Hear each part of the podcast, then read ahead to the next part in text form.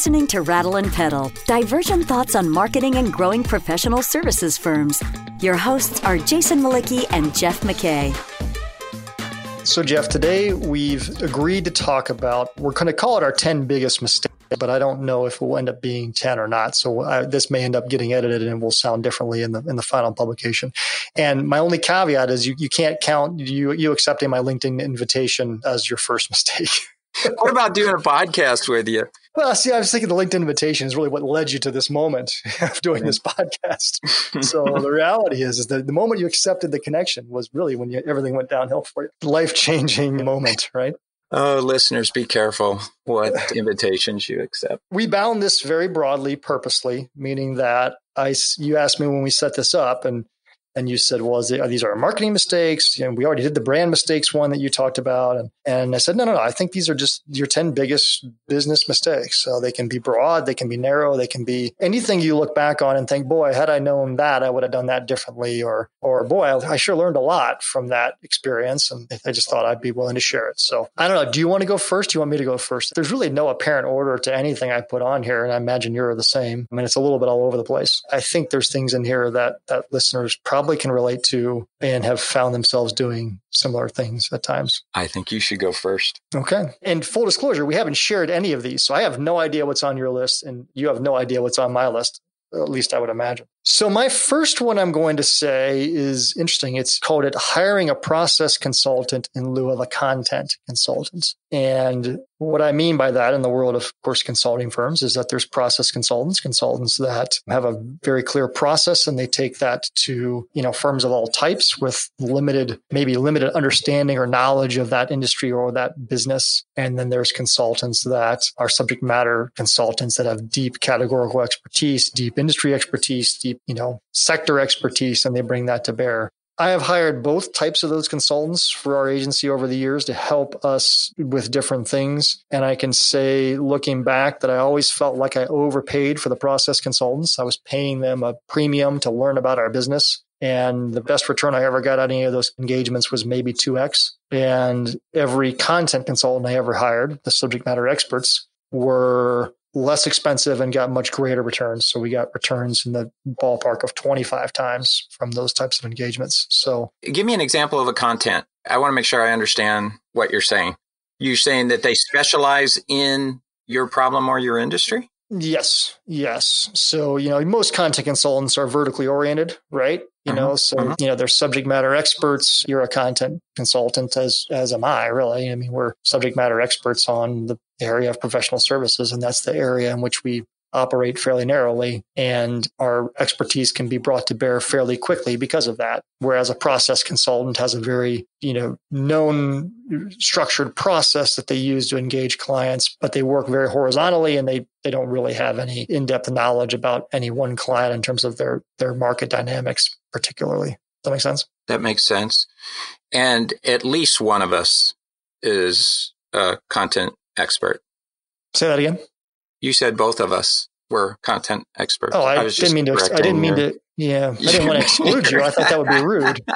Oh. So that's my um, first mistake that I look back on. And in fact, over the years, I, I want to say I hired probably two or three different process consultants. All of them were disappointments. And one of them I hired at the core of the recession, and it was a very expensive engagement for us. And I do look back and think, boy, had I made the same hire with a subject matter consultant I would have made a smaller investment and I would have gotten way further faster than I got on that first deal. So for me, I would be highly unlikely to ever hire a process consultant again. That's my mistake number one. What's your mistake? What's your first? Well, I'm going to jump around my list because I have one somewhat related to what you just threw out. I did not start my career in professional services. You know, I grew up in the auto parts business because it was a family business. After school, I got into sales, selling technology. And then from there, I got into operations. And it wasn't until probably 10 years after working that I joined a professional services firm.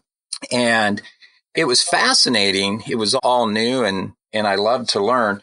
But one of the biggest mistakes that I learned later in my career is that I did not go deep enough into understanding the the business of the firm I was at.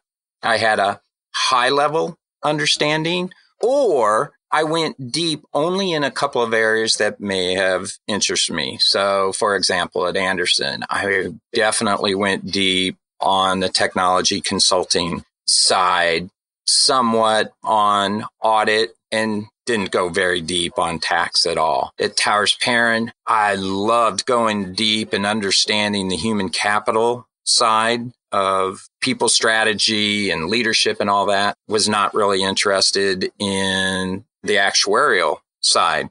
And after a while, I started to realize that you know, each one of those businesses have very unique models and challenges. And the only way you're really going to add strategic impact is to go deep in understanding those. And that's a heavy lift and it takes time, but it's just absolutely necessary because the consultants, the actuaries, the accountants will not respect your opinion unless you understand their business at least as well as as they do. You may not know tax regulations at the same level or have a CPA or something like that, but you have to put some serious effort into that. And I didn't do that soon enough, and I I would never do that again. So it kind of reinforces what you were talking around, you know, content. I guess the takeaway of that that learning for you and for people that are listening is if you're younger in your career, go deep fast because you'll regret that you didn't. That kind of the, the gist. Yes, and you want to go yeah. deep fast because if you really want to add value to your firm, you need to have a deep understanding of how it works and, and how it makes money. And that may be true even if you're a practice leader or partner. You know, get out of your line of business and go understand the dynamics of someone else's business. You know, you may have some kind of annuity relationship because you're the auditor for years that's a much different relationship than a heavily based project focused business that has a completely different buyer. So I, I, I, think it benefits anyone. Take the time to understand the entire business. I agree.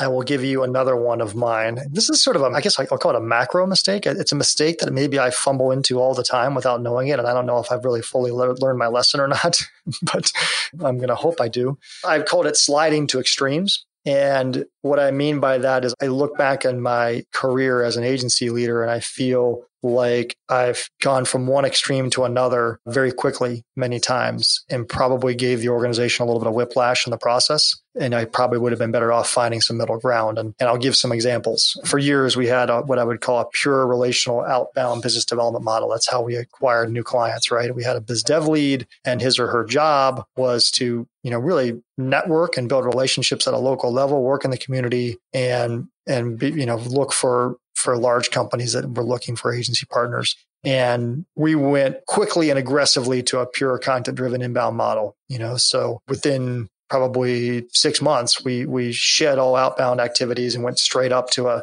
content based, you know, let clients come to us model too much too soon. And I look back and think, boy, the middle ground of that is really where you need to be. You know, I would say in, in this kind of in the vein of what we talked about a few episodes ago is in that same window, we went from being a, a pure creative agency that was really strong on the design side, really strong on the creative side to one that became much more process oriented, much more MarTech driven, much more digital needed to happen, but probably went too far. So we ended up going from one extreme to the other, should have been somewhere in the middle.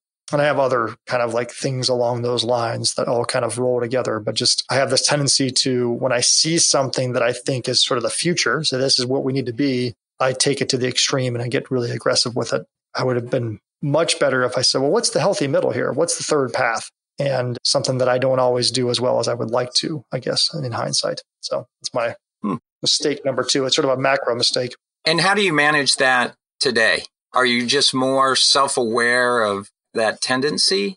Or do you say to your teams, Hey, if you see me doing this, you know, hit me upside the head and, and let's talk about it.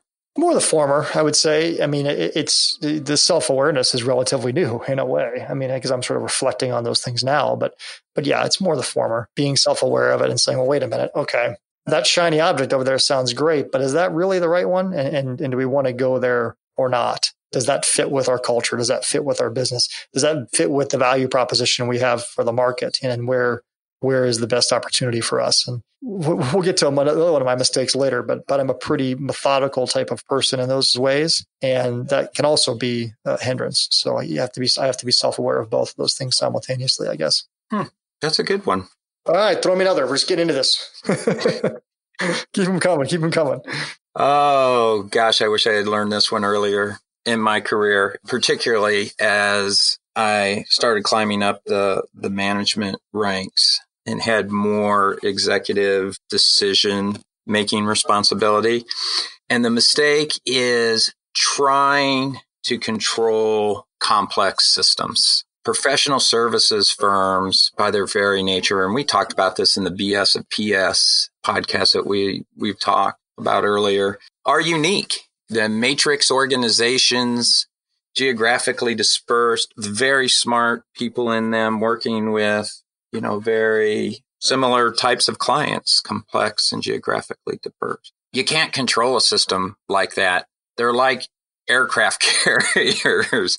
There's so many moving parts in those things that no single person can really kind of manage the things that need to be managed to say control a brand or a reputation or how we communicate with the market. I don't know how much political capital and time I wasted trying to do that in the end, you know, I, I just came to realize that intelligent people prefer to agree rather than obey. And my role in helping firms grow is very much about enablement. And we've talked a, a, little bit about this before is, you know, you, you give people the tools they need. And then once the tools leave your hands, it's up to them and you have to trust them. And early in my career, I think, well, you know, this is the way it should be, and I know best, and and it was just utter silliness. So that's a big one. Well, I'm laughing only because as an agency, we've done a lot of brand work over the years, and if I reflect on the way we thought about branding oh, 15 years ago and the work we were doing and even the work the industry was doing this is kind of picking on us but i would say that most the industry was in this same boat was there was so much time and energy put towards trying to control the brand. I mean, it's so much energy. We've talked about this before. You know, building out the perfect messaging strategy, building out the perfect elevator pitch. If I hear one more elevator pitch, I'm going to throw up. I hate elevator pitches because they're, they're, they're ridiculous. You have a writer craft this perfect message that no one's ever going to be able to use. And why would they? Why would they, you know, as a, like you said, a very smart, intelligent person, smart and intelligent, in an elevator are going to recite this thing verbatim. That, that, that's not going to happen. But the one thing I always remember, I used to laugh about this, is I used to love to look at brand guidelines because I thought they were really interesting. I remember this one agency at one point came up with this this model that was kind of interesting, where 70 page brand identity document that has guidelines for how to use the brand. On every page, they would describe the guideline. This is how you have to use it. And at the bottom, they had this little slider, and the slider was sort of on this end, this continuum of control to flexibility. You know, so this is a this is really important, or this is not important. So I thought, oh, that's really creative. And I started thumbing through the guidelines document, and every single one of them was on the far right control side. I was like, well, that doesn't really help. you know? so it's the perfect example of just how we're trying to control things that we really can't. I mean, there's there's things you have to control and you should, and there's things that you just have to just kind of go with the flow and say, oh, well, that's not how I would have done it, but that's okay. It, it didn't hurt anything. You know, we got mm. the intent across. That was the goal. I was just in a client meeting this week, and you know, we're working on a go to market playbook for this firm. And one of the practice leaders when we were going through some of the value proposition and positioning of the firm, I made sure that I said, you will probably never say this stuff verbatim, but it will inform how we communicate to the market. And the practice leader said, well, wait a minute. Why would we not use that exactly as it's written? And I had to say, you know, because we don't want robots out there. Right? Yeah. Clients can see that. And it's so funny to, you know, having started out that way, I would have loved for that practice leader to just say, got it, we'll do it. And now I'm saying, no, no, no, don't do it. Yeah. just move, just move in that general direction. So yeah, it was funny. My epiphany on that whole thing actually came out of Obama, believe it or not, in the in the 08 campaign. I thought he was masterful at kind of keeping this kind of army of people that were out there telling his story on message, even though clearly there's there's no script, right? There can't be a script. How can there be? There's hundreds of thousands of people out there doing grassroots you know, building. And I, and I thought he did it so well. And that was the first I went, you know, I started kind of rethinking our branding advice saying, no, no, no, this is not a, a script guys. This is a directional thing. That was the first I think maybe I, I wrapped my head around that. So one of the many things I would thank him for. But anyway. You're listening to Rattle and Pedal, divergent thoughts on growing your professional services firm. Your hosts are Jason Mlicki, principal of Rattleback, the marketing agency for professional services firms, and Jeff McKay, former CMO and founder of strategy consultancy Prudent Pedal. If you find this podcast helpful, please help us by telling a friend and rating us on iTunes. Thank you. Now back to Jason and Jeff. All right, so we have time for a few more. Like I said, we're not going to get to 10. Right now we are at four. We're not going to get to 10, even though we said we framed it as 10. So my third one actually kind of goes at odds of what my my second one was, which is that I look back and I wasn't aggressive enough at many opportunities. So while I might have, might have slid to the extreme philosophically, I don't think I was aggressive enough at pursuing the opportunity that I saw in the marketplace and doing more than I did. And examples I'll give on that are just, and you'll laugh at this because we we did the, the episode on marketing technology, and I kind of joe tell I was in the trough of disillusionment there. I look back and think, boy, I really wish I would have committed and invested earlier in Martech and been more heavily invested in it. You know, we were into Salesforce in 08. We were into HubSpot by 09. I mean, we should have invested very aggressively in those, in those technologies in hindsight. And I kind of knew it, but I just, I'll be honest, I don't think I had the risk tolerance to do it, to really invest in the people, invest in the infrastructure that we needed to really go get it. And so I, I look back and wish that when I saw those opportunities and I knew that they were right in front of me, that I would have had the, the courage to be more aggressive than I was. I mean, that is so human. How many times have people on their deathbeds, when asked what's their biggest regret, they never seem to regret the things that they did. They regret the risks not taken because they yeah. come to appreciate that even if you risk and fail, you can recover and get up and get going again. And that applies to business opportunities. It applies to career opportunities to personal relationships, we always think, oh gosh, what if I fail? Or what if I, you know, leave or do something like that? You're going to be okay. Just get the mindset. You're going to be okay. Take the risk. Take the risk. Yeah. That's a good one. Good yeah. One. And I have a list of those, like I'm, I'm sure everyone does. I only shared a couple, but there's more in that list where my I'll use the word prudence. You won't like the way I use it, but I was just overly prudent. I mean, I was overly cautious about an opportunity that I saw and it was very clear to me. But for whatever reason, I just couldn't couldn't wrap my head around how to go get it or take the risk to do it. So that's a big one for me. All right, we All got right. time for one more. So this we will have a total of six. So this is your third and final. So it better be a good one. I mean, this better be a really, really good one. And it can't be doing this podcast because we already said that doesn't count not being able to identify Gandhi moments. That's a pretty big one, right? Yeah. Yeah. Gandhi moments. This is an expression that the CMO at Arthur Andersen taught me.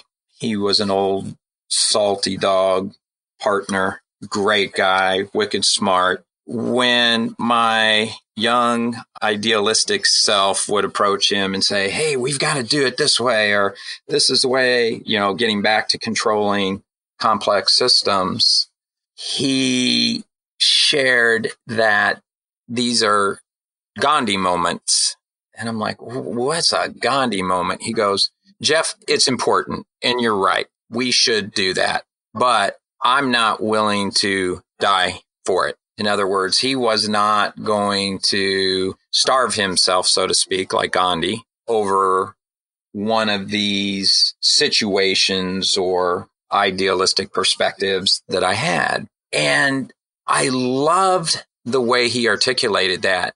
And it's, you know, you need to pick your fights wisely. And early on in my career, I, I just think I picked too many wrong fights, either because I was idealistic or because I wanted to be in control or I was insecure or whatever the case may be. But I come to appreciate that the best leaders know how to pick good fights and when to fight and when not to fight. And like you just said on your last one, there's a whole list of those that go under underneath this. But I wish I had learned that lesson much earlier and didn't make that mistake so often. So being able to identify the Gandhi moments. Yeah, it's interesting because that's almost the inverse of what I just said. You know, it's it's looking back at the risk not taken, the choices you know not pursued, and this is is looking back at the moments where you say, "Boy, was that worth the political capital I spent to to try to do that?" Almost the risk that I did take that I regret that I took. Well, that leaves us in a conundrum, right? You know, we we look back on on on our mistakes and we say, "Boy, we have mistakes that are."